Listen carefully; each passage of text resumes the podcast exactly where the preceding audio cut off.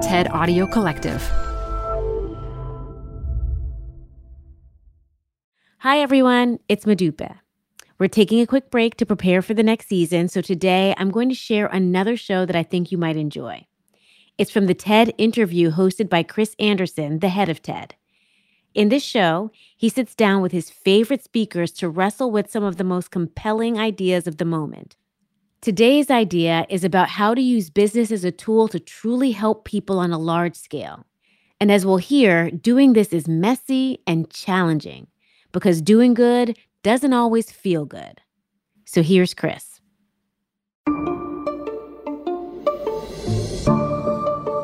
Hello, welcome to the TED interview. I'm Chris Anderson, and today's guest is different. How can I put this? Jacqueline, hello. Hi, Chris. How's your day going? Like, this is a really unique guest. Well, it's an interesting day because I get to see you in the middle of it. That doesn't normally happen. We work in the same house. Um, we're busy. You especially. You work absolutely crazy hours. um, she's um, she's the woman I'm married to. What time did you wake up this morning? That's so unfair. Um, last night was a particularly bad night, so I got up at one. More typical, I would say, is four, but five and six, that would be like a super late sleeping you. But she's not on this podcast because I'm married to her. She's on this podcast because she is truly one of the world's great change makers. In fact, that's why I spent four years begging her to marry me. Her name is Jacqueline Novogratz. But beyond the money that she and Acumen have invested and the millions of lives they've touched, what we're going to focus on in this conversation are some things that are even deeper and are certainly more broadly applicable. Insights Jacqueline has spent decades learning. They are about what it takes, what it really takes to devote a life to making change. I think it's true to say that today, more and more people have realized that the traditional measures of success just uh, aren't that fundamentally satisfying. People would like to do something more meaningful with their lives. But how? It's not easy, but it is doable. And that is what we're going to talk about. I have seen Jacqueline operating up close for many years now. And I, have just become convinced that the wisdom she's gained is truly special. So if you're actually open to truly imagining how you might spend the next few years of your life, I think you may find this conversation pretty remarkable, possibly even a little dangerous. Here is the amazing Jacqueline Novogratz.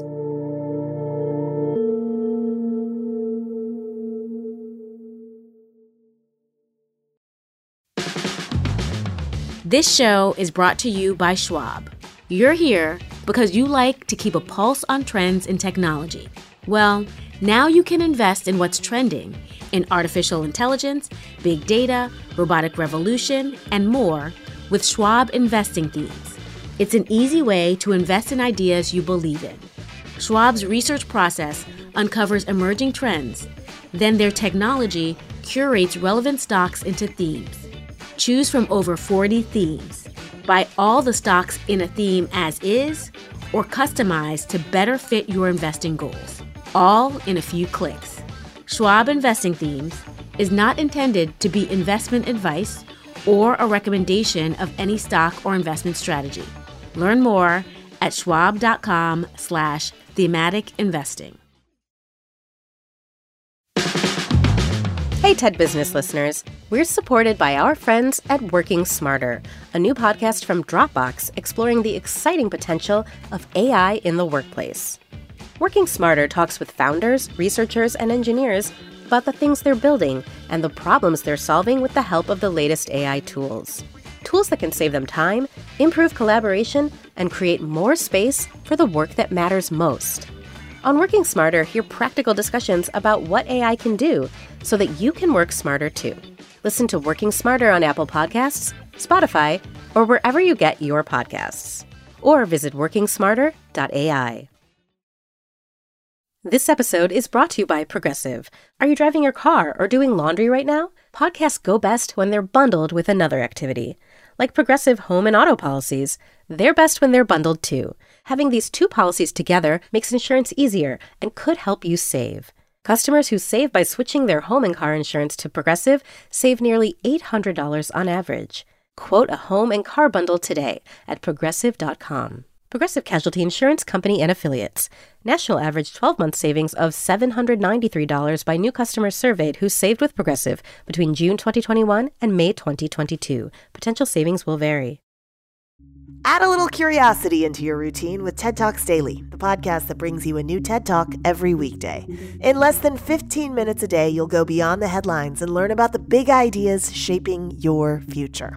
Coming up, how AI will change the way we communicate, how to be a better leader, and more. Listen to TED Talks Daily wherever you get your podcasts.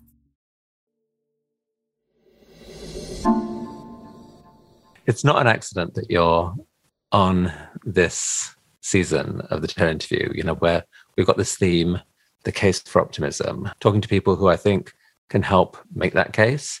And certainly whenever I'm gloomy about the world, when I think about what you do and what you have achieved, um, it kind of cheers me up. And here's here's how I'd, I'd frame that. It's not just that you've you've spent more like 35 years um, in the trenches battling poverty, one of the ones, obviously, the hardest problems.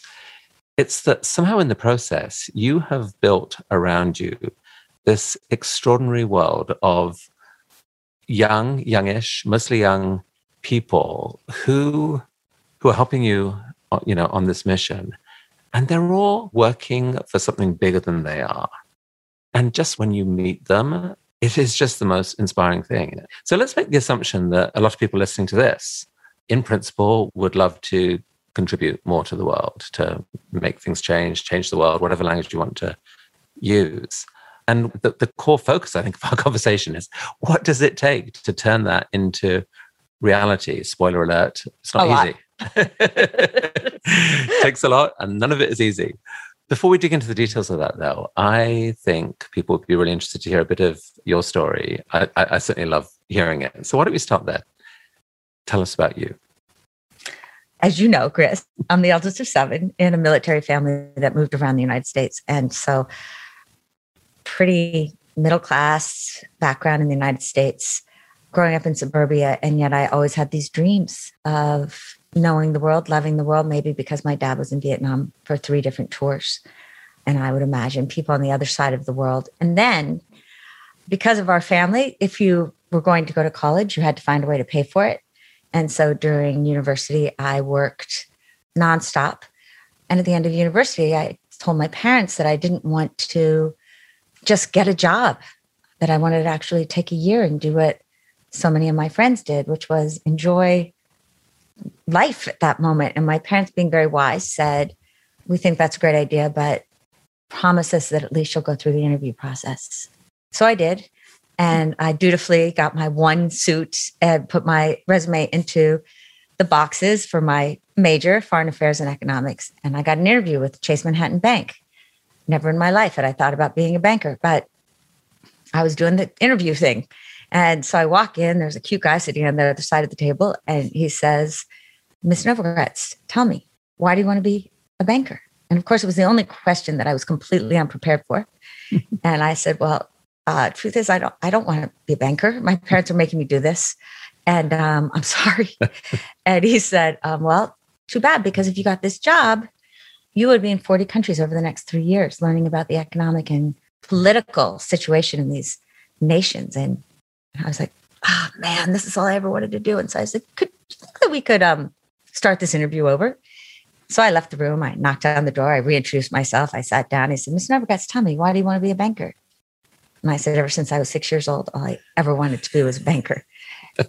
and um, and I guess Chris, that started me off, an accidental banker that then saw the power of banking and also its limitations. So tell me about that, because you did indeed travel. You spent time in 40 Chris- countries. and something started to bug you. Yeah, I mean, I loved the tools. I loved how numbers could tell a story. I loved math. And what I didn't love was that the poor had no place in the banks. They weren't welcomed in the doors of the banks. And so I'd see all this vitality in the favelas of Brazil and on the streets and an, and an exclusion of the poor. And so that sent me off, as you know, through a long story, but I ended up in Kigali, Rwanda, and I co founded the nation's first microfinance bank. with this idea that you could take the tools of banking and offer it to very low income people. And so this bank actually got set up. Um, this was Rwanda pre genocide. And um, you worked with a group of founders there and, and kind of pulled off some kind of miracle to get this bank set up. Well, it was very much pre genocide. And the moment, 1986, was such an important moment because it was the first time in Rwandan history where women could open a bank account without their husband's signature. And so all of a sudden, there was a financial opportunity for women that had never existed before. And at the same time, Rwanda at that time, and I guess still today, was full of various nonprofit efforts, various charities and aid organizations trying to do their thing. You had uh, sort of front seat exposure to what worked and an awful lot of what didn't work. Talk a bit about some things you noticed about how well intentioned efforts to change the world re- really weren't cutting it. Yeah. If banking taught me that markets have such an important place, but to often exclude the poor and sometimes exploit them, development, top down, particularly aids, grants, traditional charity, too often create dependency. I saw it in a million ways. I applied for this grant and the application asked me to talk about the number of people we would impact, et cetera, et cetera. And so I marched myself into this woman's office and I said, you know, I could lie to you and tell you that we're having these workshops. And all we have to do is count the number of women who walk down the street and it counts for aid. But you don't have any boxes that are asking me about what it actually takes to get a woman a job, help her succeed in that job, gain more income, and she laughed and said, I don't. So why don't you lie? Which I never hmm. could do, as evidenced by my first interview. I would go and see projects for housing, and all the money would be spent on the Housing Foundation. And there was no thought of capability building again. And the houses would have walls that were like six inches high, or schools where really well intended people wanted to adopt schools, build schools with no thought of what it took to actually hire capable teachers and build the infrastructure so those schools could operate. And there seemed to be a lack of listening to poor people as real agents in their lives. And instead, this decision that that we had to do for low income people in ways that almost incapacitated rather than developed their own human capabilities. And that seemed a tragedy to me. And that dependency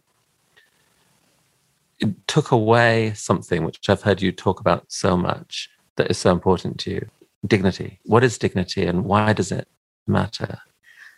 My time in Rwanda taught me that the opposite of poverty isn't income. The opposite of poverty is dignity, it's choice, it's opportunity, it's the freedom to make decisions about your own lives. And that was what was too often stripped, both by exclusionary markets and by top down development that if we really wanted to solve problems of poverty, first of all, we had to define poverty as that lack of choice, lack of opportunity. And then we could use the tools of aid, use the tools of the market, but pull in our own accountability from a, a place that insisted on enabling people to participate so that they could contribute to things that are bigger than themselves ultimately. So, rolling the clock forward a few years, round about the turn of the millennium, you were dreaming of trying to build something that avoided, you know, what was wrong with banking and what was wrong with traditional charity. You wanted a different kind of model, and you created Acumen. What was the what was the vision there?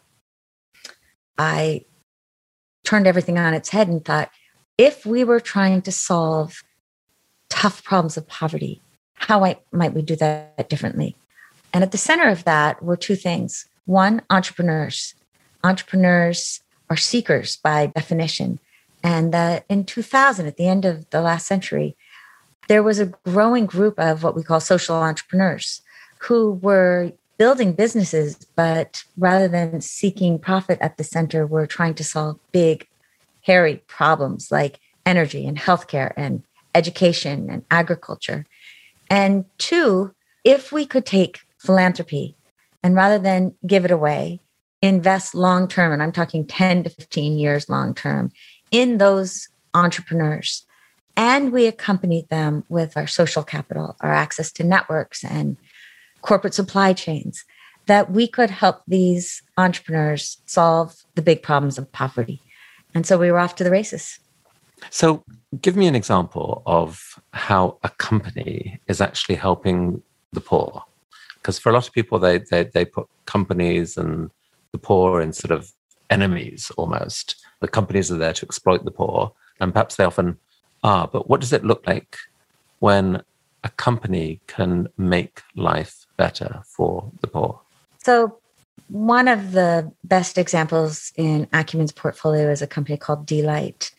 Back in 2006, 0.5 billion people in the world relied on dirty, expensive, dangerous kerosene to put in the old fashioned hurricane lamps for their light and in some cases for their heating. And uh, these two young guys, Sam Goldman and Ned Tozun, came into our offices with a $30 solar light and said that they were going to eradicate kerosene from the planet. All they had was their light. We took a bet on them. And what excited us about Sam and Ned is that they saw low income people as customers. They didn't see them as passive recipients of charity, nor did they see them as the kerosene mafias, extortionary holders of the kerosene, saw them as people to exploit. And so they had to listen to their customers, build from their perspective. And now remember, these are customers who make two, three, four dollars a day. They were living in places with no financing, no trust, no infrastructure, but a lot of bureaucracy, complacency, corruption. And they had to find a way to deliver something affordable, accessible, and valued mm. by low income people, again, as trusted customers. And if they could do so, they and we reasoned we might actually make a dent in solving the electricity problem. And sure enough, it hasn't been easy for anybody, but D-Light has now brought over 100 million low income people light and increasingly electricity. So let's dig into this a bit more because it's um, someone might say, well, that's that's just what companies hmm. do. That's a company with a good product. What are you doing that's any different from what any venture capitalist would do? That venture capitalists invest in entrepreneurs, they start companies, and then, well, you know, changes as that company scales. But in this case, the point was, I guess, that from the point of view of a traditional VC, this was a really bad business plan. There was no prospect of financial return anytime soon because you're talking about a product being sold to people who have very little money and who live in really difficult circumstances, really hard to distribute to. You know, this was going to take years to do. And so to have any chance of doing it, you had to, the term uses patient capital. It needs not regular investment capital, but patient capital to give something like this a chance. Is that is that the, the core of it? When we first made the investment, um, and I was so proudly describing it to a Silicon Valley venture capitalist, he said, "So what I'm hearing is that you're going to subsidize this company and these entrepreneurs with this long-term capital, and I don't believe in subsidies because it's distortionary and you're just distorting markets. And I don't think I fully understood my answer to him then, but it was the right answer, which is that what are we distorting? There is no market. We are actually taking a bet on two entrepreneurs to create a market that has never existed for people who, frankly, have never counted. And we are in, not as investors alone, but as partners. And so, number one, a 10 to 15 year trajectory Number two, being driven by investment as a means, not as the end in and of itself. So when things got bad, and for the first five to seven years, things got bad. we didn't pull out, nor did we double down blindly. But we recognized in Sam and Ned that we had the right entrepreneurs and that we saw a trajectory to success. But we had to not only put in more investment capital, but help them raise grant funding and create other kinds of partnerships so that they could succeed. So it's as if you took, okay, let's start with traditional startup capitalism, for want of a better term, um, but make two important tweaks. One, look for entrepreneurs who are in it for more than just making a quick buck. Like they really, they really, they want to solve a problem. They want to solve a problem. and two, be willing to support them in in a ways to a greater extent for a longer time period with more patience, with more support than a traditional investor could normally be able to justify doing. Yeah. And at the end of the day, for Acumen to measure our returns on a social impact basis, not simply a financial basis. Right, right. The purpose is not just to get a 15% internal return or whatever, it's to improve lives. And that, that those are the metrics that you care most about. And where I stand now, Chris, is that just as we have to reimagine capitalism, so must we also reimagine investing. That real investing has to be defined by the amount of energy you release, by the amount of beauty you build, by the amount of good you do. Mm. And that real investing should take into consideration in a negative way the amount of environmental damage you create, the amount of jobs you destroy in the name of shareholder profit. And that's a conversation that we haven't had mm. um, because we got drawn into capitalism raised to the rank of religion as ideology. And now we have an opportunity to have a very different conversation because we've seen the power of capitalism and we've also seen its weaknesses, its limitations. And that's why I'm hopeful because I think this is a moment for that reimagination. So, so the big picture is you've been doing this for 35 years, and you you've learned stuff. And uh, a year ago, you published a book. I think you described it as a love letter to the next generation.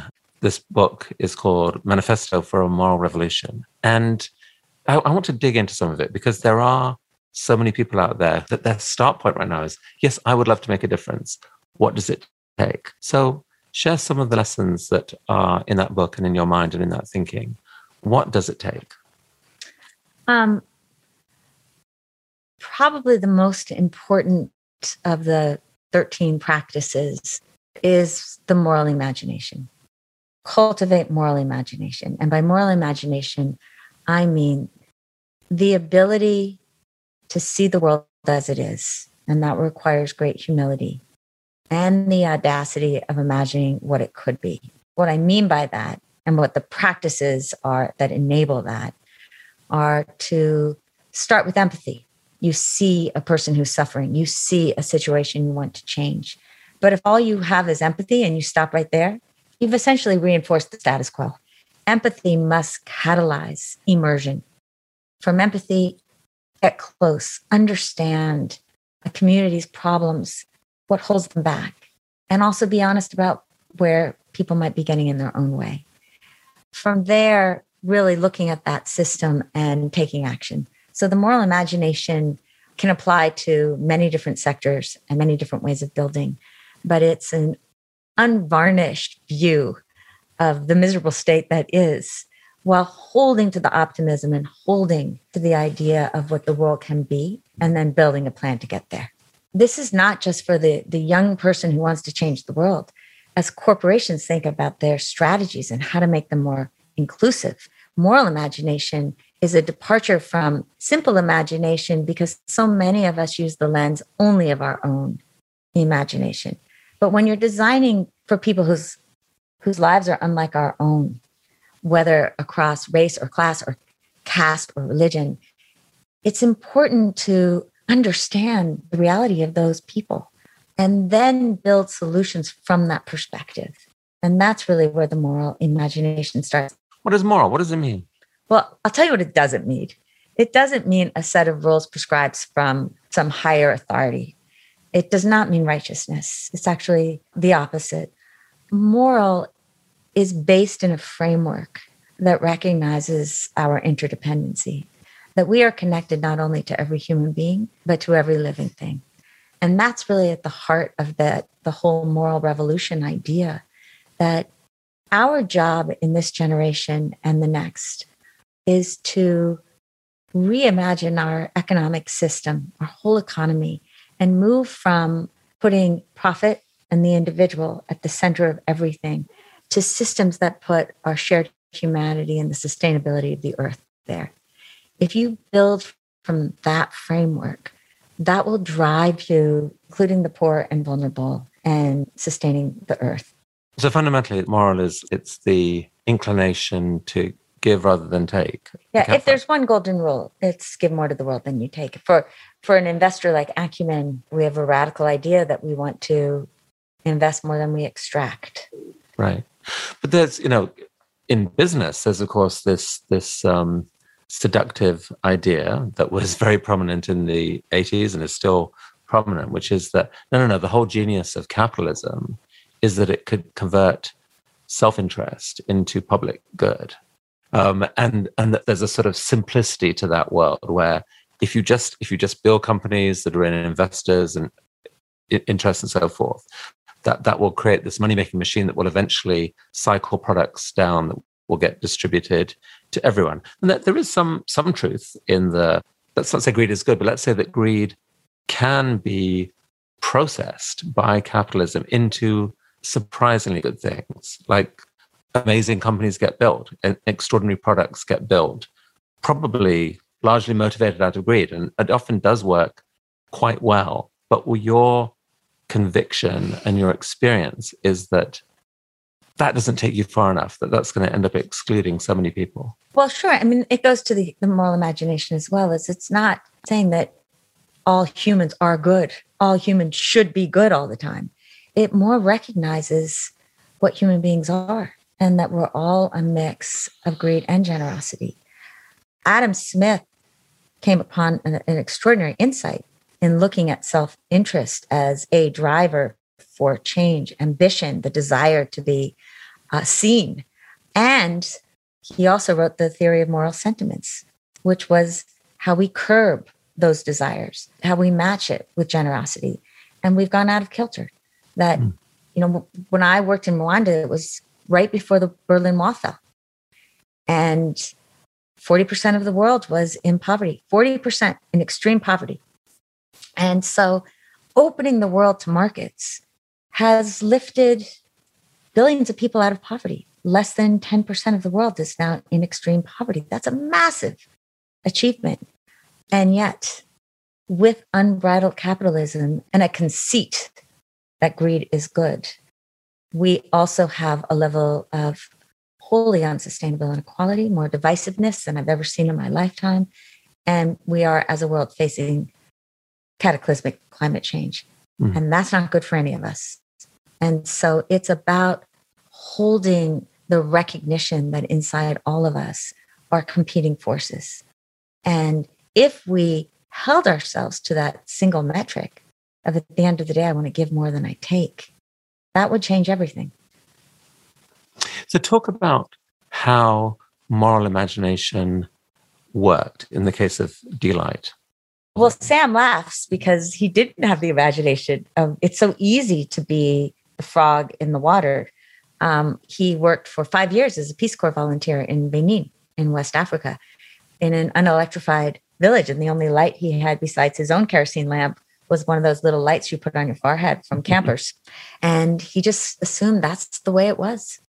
And then, as you said, one night his neighbor's kerosene lantern fell over and almost burned down the house and almost killed his son. And that was the moment Sam thought, no, it cannot be that a fifth of the world lives in darkness 140 years after Thomas Edison invented the light bulb. And that was the beginning of his moral imagination. Then he went to business school and he met Ned Tozun, who brought an engineering background, and they started to develop what they thought was the solution. It wasn't until then they immersed and they went to build in the villages that they wanted to support, starting in India. And they began to understand from people what they valued, what they didn't value. And then they realized they had no financing mechanism.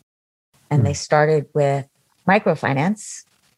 It was sort of clumsy in many countries to put all those pieces together. And it was in 2011 when uh, mobile banking in Kenya came onto the scene that they were able to combine their solar technology with mobile banking. So now, again, seeing the world as it is, they could meet people where they were, but it happened because they had the moral imagination to listen, to immerse, to um, understand all parts of the systems, and then build it. Okay, so that's that's one key element. What's what's another key element to make change real? holding opposing values or truths in tension and to recognize that building anything is a constant trade off between generosity and accountability, between profit and purpose. And those builders who, who are infused with the moral imagination get good with being super uncomfortable in holding those. So, quick example Javad Aslam, who built the first affordable housing development for low income people in Pakistan, started off with all of this great idealism. Of course, met with having to not pay bribes and the, and what that meant. So it you know it took him three four years just to get the houses up and running, and then of course the customers started testing Javad by not paying, assuming he was some big institution. And so there he is, confronted. Here I am, a, a, a person who's now left my country, moved to another place, immersed myself. He lived in the in the development, and did what I thought was quote unquote a good thing for people. And they're not paying, but can I really evict the poor that I've just put into housing? And ultimately, he had to navigate those tensions between being generous and also holding people accountable. And he has this great story where he hired an acumen fellow, um, young guy who'd come from Silicon Valley, his first week in Pakistan, and he thinks he's changing the world. And then, and Javad says, you know, welcome to AMC. Get in the truck. We're going to go evict a few people. and the guy's like, wait a minute. I, I left Apple so that I could do good. And Javad knew what he was doing. And they went to the first house and they padlocked the door. And within five minutes, neighbors came running up with the cash to pay for that month. And then the real conversation happened. But had he not made that move, he wouldn't have succeeded. And since then, he's sold half his company and been a, a, is a huge success and is taking the model across the nation. Hmm. So it's doing good. There are moments when you have to be super tough. You have to do what looks harsh to outsiders who may not be aware of what it takes to actually build something in real world conditions. Absolutely. And I actually think it's a form of respect to people sometimes say, you know, you get on these stages and you talk about love, but then you're really tough in the negotiating room. And what I've come to realize, Chris, is that real love is not easy.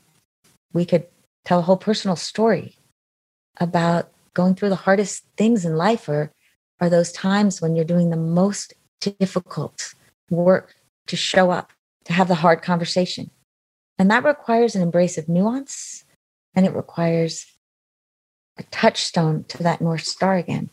I am here not to make everybody like me. I am here because I want to build something that is fundamentally going to change the system so that low income people, long after me, are mm. going to be able to change their own lives. And this feels different from how we sometimes think about change makers. We know we think of the idealist who who won't compromise. They they have a very clear north star. I'm doing this. I'm doing this. If you you know get out of my way, I'm doing this. And and I guess what I hear you saying is, well, that's lovely. That's wonderful. Good, good luck. But to to actually make change at scale, you are not guaranteed sort of moral purity, that the sort of the, I was going to say the smug comfort of moral purity your whole life. You may have to be uncomfortable. And, and what is the difference between embracing the discomfort of contradictory positions and letting go of your North Star and of your true values?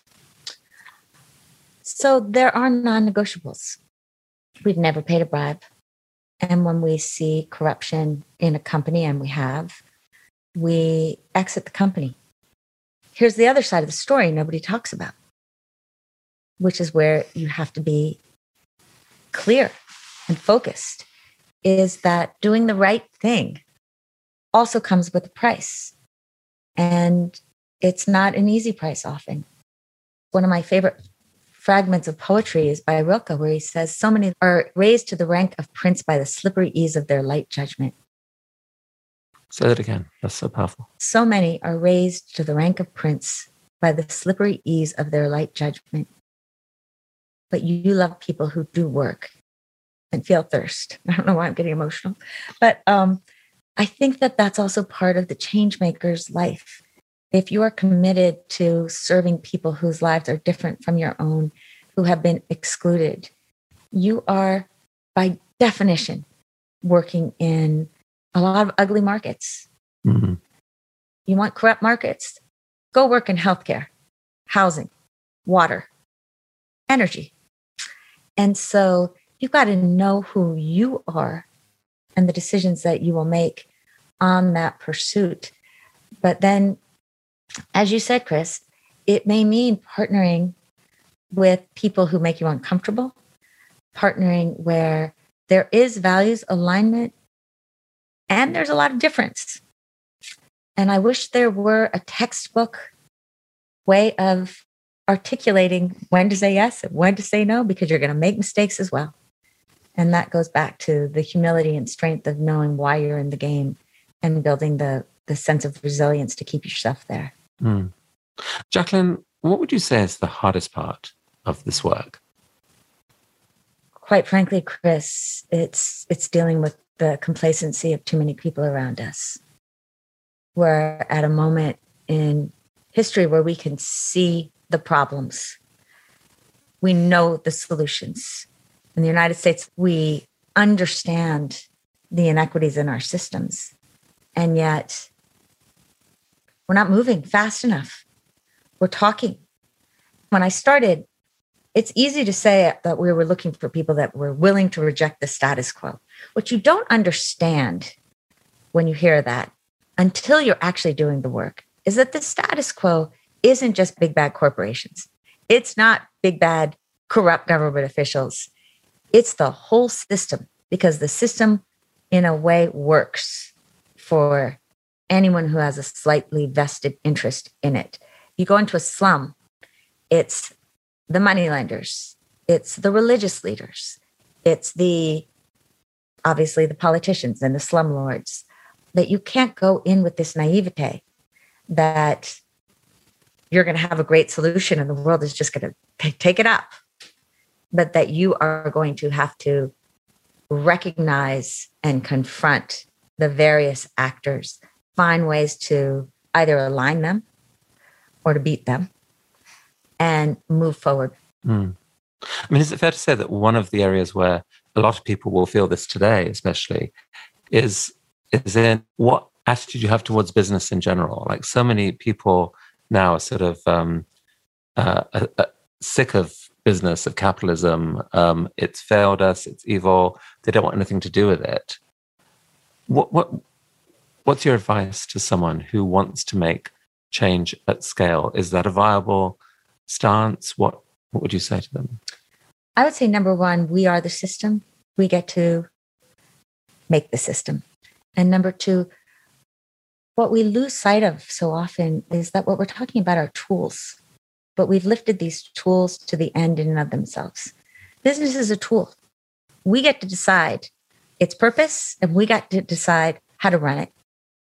We have to, as a culture, move from seeing the purpose of business as making profit to seeing the purpose of business as serving society, period. Once you move to that second purpose, it's not that the shareholders won't get financial gains over time, but they will be shared with other stakeholders. And so, what excites me is that I get to work with these entrepreneurs, Chris, as you know, across the whole world, including in the United States, that are hell bent on solving problems where both markets and government have failed the poor. And the most interesting ones are redefining business even as they operate. So I think of Everytable, a company that wanted to confront the food deserts across the United States. So Everytable started by a guy named Sam Polk, built an affordable, nutritious, healthy fast food restaurant, grew it to eight restaurants. First day of the pandemic, Sam, driven by his North Star, sends a tweet out that says, if you need food, we'll get it to you. If you can't pay, we'll get it to you anyway. If you're willing to pay it forward, click here. A few weeks in, they had delivered like 100,000 meals. Hmm. Then they partnered with government to deliver food to homeless shelters and to really hard hit communities. So by now, they've reached over 4 million people. As they were growing in the midst of this pandemic, they realized they had an opportunity to build out new franchises. And that when you look at who runs franchises in the United States, Black and Brown people have been left out. And that they had this very amazing employee base. And so they're raising a fund for like 2% interest that will then be on lent to the employees that show real entrepreneurial capabilities. But they'll ensure that people get paid $40,000 a year for three years to give them a running start. And they intend to have 40 new franchises up and running in the next two years, all run by former employees, now partners who, who are Black and Brown and who've lived in disadvantaged communities. We get to choose the way that we reimagine and reconstruct capitalism. And I think this moment of history has awakened us to seeing more opportunities for doing that and using business as an entry point into more opportunity. But it doesn't just happen. We have to change the rules of business.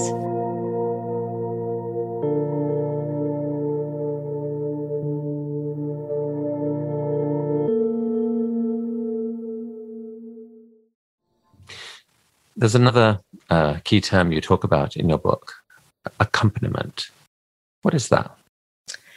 So, accompaniment is a Jesuit term. It essentially means to walk beside.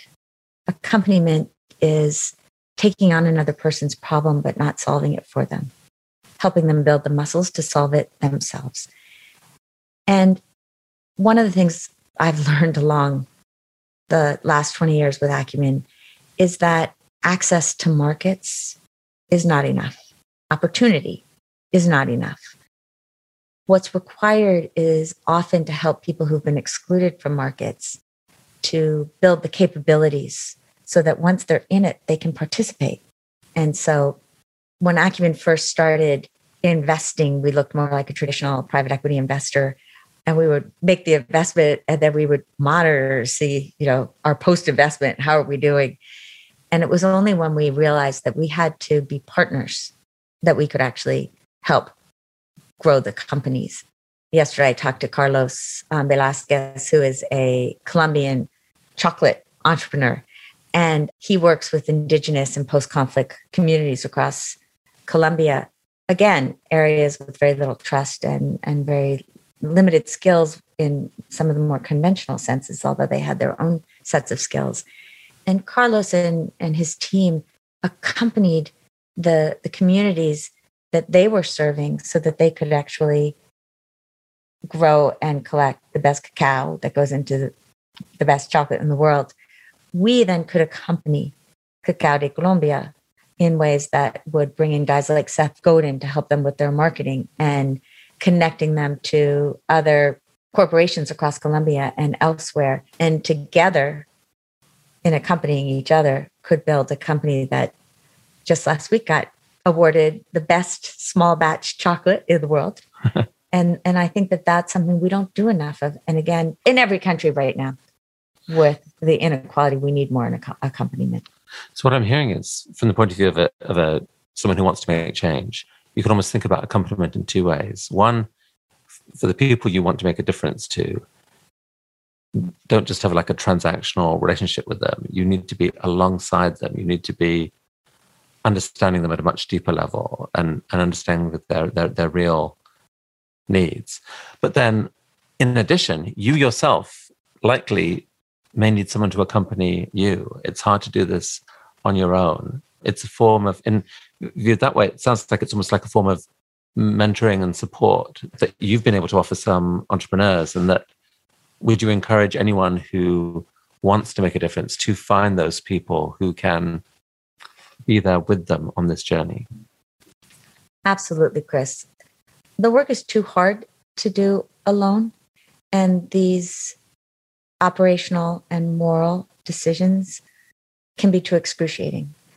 And so, one of the most powerful ways of building your own resilience is to see yourself as part of a cohort. It's one of the reasons that we started Acumen Academy to identify young potential leaders across the world and give them the skills, the tools, and importantly, the community so that they understood that they were part of a bigger community of builders, all of whom were focused on things bigger than themselves. So Acumen Academy is is trying to build leaders of a certain kind of how would you define it?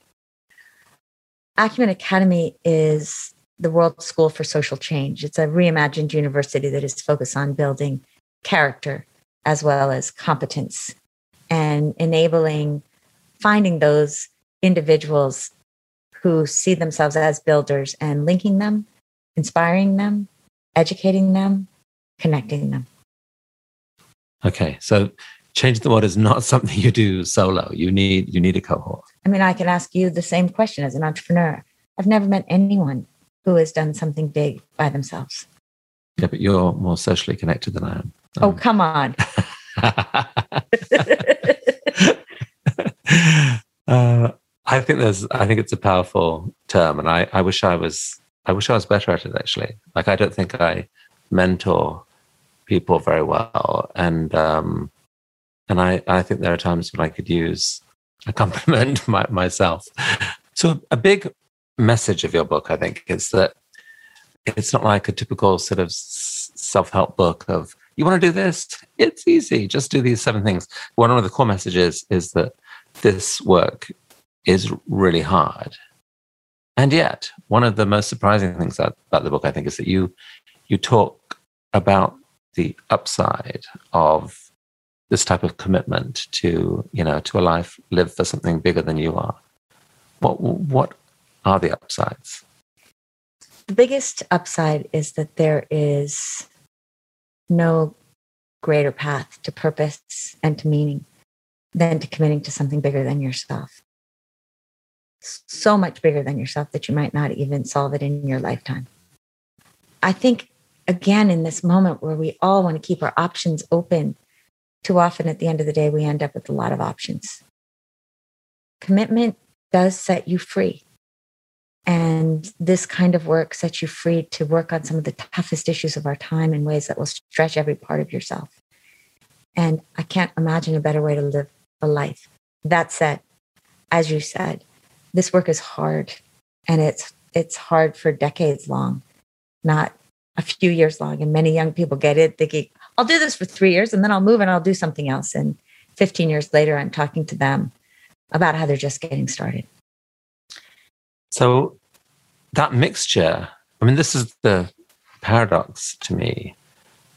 I mean, living with you and, and seeing on the one hand how how much the work takes from you. I mean, you work crazy hours, you go through crazy stress, you're exhausted a lot of the time. There's intense, you know, demands on you. And yet you're the most joyful person I know somehow it just seems like those things shouldn't add up. And, um, and what, what, I'm hearing you saying is, I mean, I think a lot of the joy comes when you most feel that you're you're kind of being used the right way. When you're not joyful is when you think you in some way have let someone down or whatever. But even when the work is unbelievably hard, if you feel like you've been used the right way, you you are so joyful. It is it is uh, amazing, and I think I think you would say that that's that's kind of an offer to people if they're willing to really go all in. Yeah, the older that I get, the more I realize that I want to be used up when I die. I want to I want to give it all. And and it's funny because people will say, you know, what are the successes you're proudest of? And you know, sure, we've helped build companies that have helped change their nations. That's cool our bed net manufacturing company probably brought bed nets to half a billion people. Where I feel the deepest joy is exactly what you're saying. It's when I meet a young woman who works at D-Light, the solar company, and I say, Tell me your dreams. And she says, Well, first, I want to electrify my village. And then I want to go to school and get a degree in marketing so I can start my own company. And because she because D-Light decided to solve a problem and bring electricity to the world. They've created these tens of thousands of jobs held by people who now are part of solving a problem for their country. And it just ripples and it ripples. The joy comes from that deep human connection and this these reminders of why we're here, that we're here to do the work that we came to do. So when I hear that, um, this question almost seems uh, absurd. Like, what are you optimistic? Where do you find optimism as you as you look at challenged world and um, the future that's coming? It's not a trite question. I almost don't even know if I understand the word optimistic, which is terrible, Chris, because you are like the biggest optimist I've ever met my whole life. Um, I think that we are at a moment in history where we truly are almost on a, on a, a jagged edge of great peril and of infinite possibility. And the choice is ours to make. And so I choose to be hopeful almost as a daily act of faith. Mm. And um, and so maybe if we can continue to lift role models like some of the people I've been talking about and say, this is what success looks like. Success looks like this. They're the people who remind me every day that there is no word like impossible when human beings are involved. Mm. We just all need to channel our moral imagination and and go big or go home. Hmm. Well, I think right there you defined what optimism actually is. It, you know, it's it's not a feeling that you have as a sort of, you know, laid back observer of the future, saying, "No, no, I think things are going to be okay, come what may." It's it's a it's a choice, and it's a choice to participate. It's a choice to say, "I am not with the onlookers. I'm one of the partakers. I'm in. I'm going to be part of this. I'm going to help build something that that works. And that choice that you've made and the choices made by the people you described, I mean, that's, it's, it's inspiring to hear. And I guess where I get optimism from is the hope that in the, in the connected world, everything spreads in the connected world. You know, division has spread, outrage has spread. But these stories can spread as well. These stories of hope, of people choosing the, the hard path, but a path that is so inspiring and that makes a huge difference. And so the more of that that I hear and see, that's, that's certainly where my optimism comes from. And yeah, weirdly, a lot of it seems to come from your world. Jacqueline, I, I ask everyone this is like the last question. You, you got people listening, you've got a chance to plant one idea in their mind that you really want them to hold on to. What's that idea? In a way, Chris, you said it earlier in the conversation give back more to the world than you take. That rather than ask, Am I rich enough? Am I beautiful enough? Am I powerful enough? Every day, ask yourself, What have I done in my work, at home, at school? What have I done to give another person a little bit more dignity, help another person feel a little more beautiful, help another person on their way so that they can do financially a little better? We do that, truly the whole system changes. Jacqueline, thanks so much for this. You know, a lot of the time I put on this act as this um, skeptical, rational, reason driven kind of journalist guy. And I listen to you and it kind of breaks me down, honestly. It's like I, uh, I, I discover that I, I want to be a lot more than that. And um, I feel very lucky to be married to you, to know you, and to you know, I, I'm honestly inspired by you every day, pretty much every day, every day. well, Chris, I, I wonder if I could just thank you for that, and thank you for this conversation. And it's it's amazing to be interviewed by your husband. And so, I just want to ask you a couple questions, if I may. Oh, what? okay, go on. Then. Go on then. Uh, the this first, is not in the script. No, it's not in the script, but it feels unfair because you know you are the biggest optimist I have ever met in my life.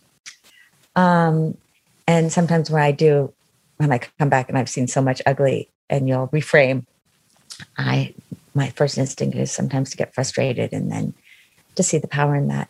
But I gave you my answer for am I hopeful? Am I optimistic? And why? What's yours? Your real answer?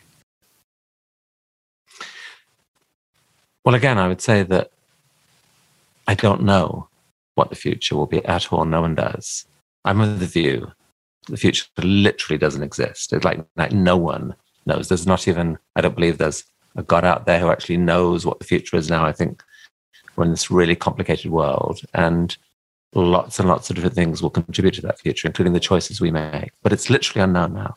So, what are the chances that we can seize the day and actually try and make it better than it otherwise might be? And I guess where I get hope from is that there are so many ways that that could could happen, and it's uh, you know uh, part of it comes down to human ingenuity that we are the only species on the planet that can consciously look at a problem, notice it, and say, wait a sec, what could we do about it?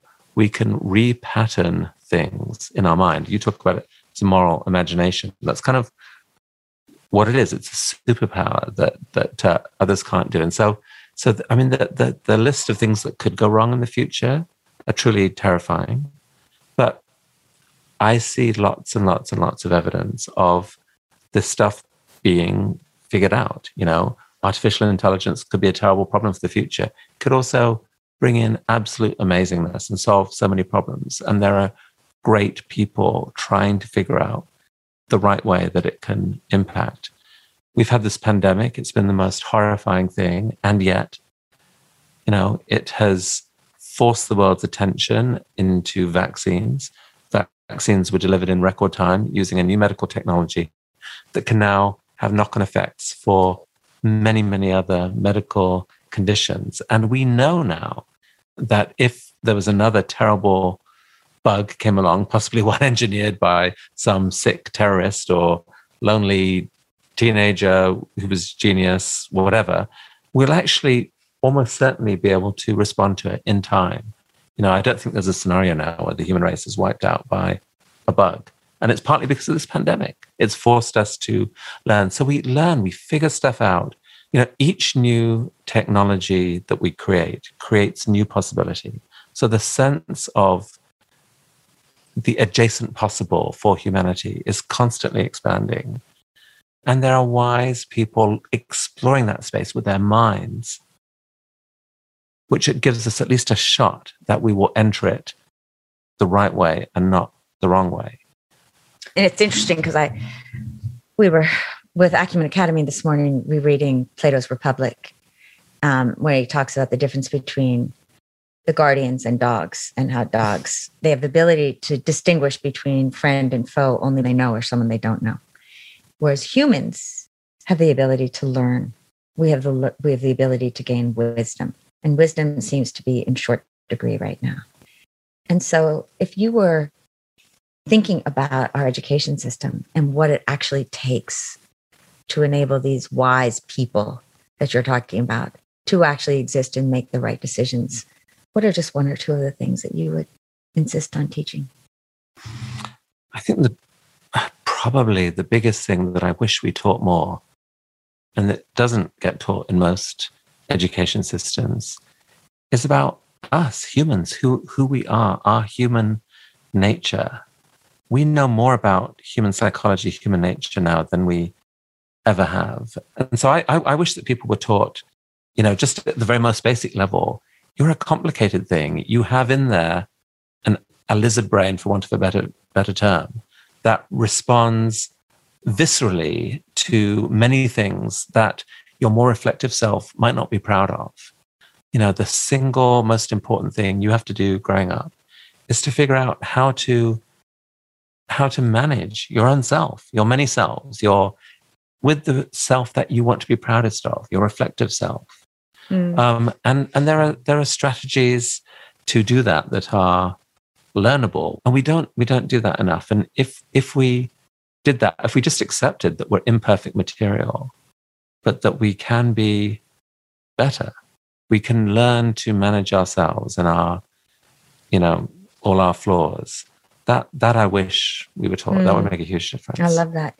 And then I, I won't turn the whole table on you, I promise. But my last question in this pandemic, we've been 24 7 together, as have many people who've lived together. And I'm wondering, um, in terms of this, recognizing that we're buggy, we're humans, understanding ourselves better,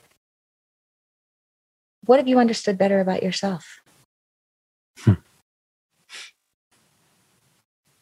I mean, an honest answer to that is I've discovered, and I'm almost embarrassed about it, um, how much I haven't minded it. I've been perfectly happy working from home. Virtual working has, has, has kind of been great. It, you know, it like takes away all those uncomfortable water cooler moments that are supposed to be good and healthy, but uh, for an introvert like me are actually uncomfortable. It's meant I got to spend a lot more time with you. You're usually traveling half the year, and uh, this year, not so much. but I think we've also learned that in many ways our lives can be simplified. We don't have to travel so much. Some things actually can be done absolutely beautifully on on Zoom or some other platform.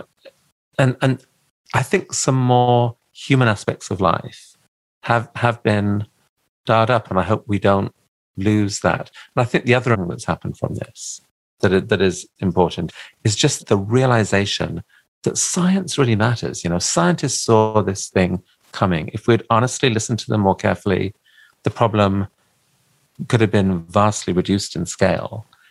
We've got climate change coming. It's a much bigger worry than the pandemic. I think I detect signs that we will take that problem more seriously at this point and join forces to fight to build a future, a future that we want and that, and that can actually sustain and offer hope to many billions of people. Thanks, so. Chris. Well, and I certainly learned what a great chef you are and appreciate that you are COVID chef um, every night of this pandemic. So thank you. And thank you for the, the conversation. Thank you, Jacqueline. That was Jacqueline. If you'd like to learn more about her ideas, I do really recommend her latest book, Manifesto for a Moral Revolution. It amplifies many of the things we spoke about today. Or you could visit acumenacademy.org for all kinds of courses in making social change. I really do wonder what you made of that conversation. If you have any feedback on that or on the show in general, or indeed ideas for future guests, you can just write me directly at tedchris at ted.com. That's T E D C H R I S at TED.com. TED interview is part of the TED Audio Collective, a collection of podcasts dedicated to sparking curiosity and sharing ideas that matter. This show is produced by Kim Nederveen Pedersen and edited by Grace Rubenstein and Sheila Orfano. Our mixer is Sam Bair, fact check is by Paul Durbin, and special thanks to Michelle Quint, Colin Helms, Nicole Bodie, and Anna Phelan. And thank you to you for listening. See you next time.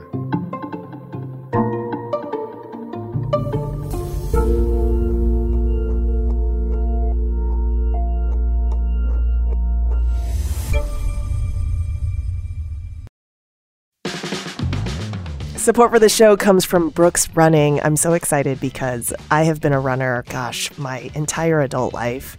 And for as long as I can remember, I have run with Brooks running shoes. Now I'm running with a pair of Ghost 16s from Brooks. Incredibly lightweight shoes that have really soft cushioning it feels just right when I'm hitting my running trail that's just out behind my house. You now can take your daily run in the better than ever Ghost 16. You can visit brooksrunning.com to learn more.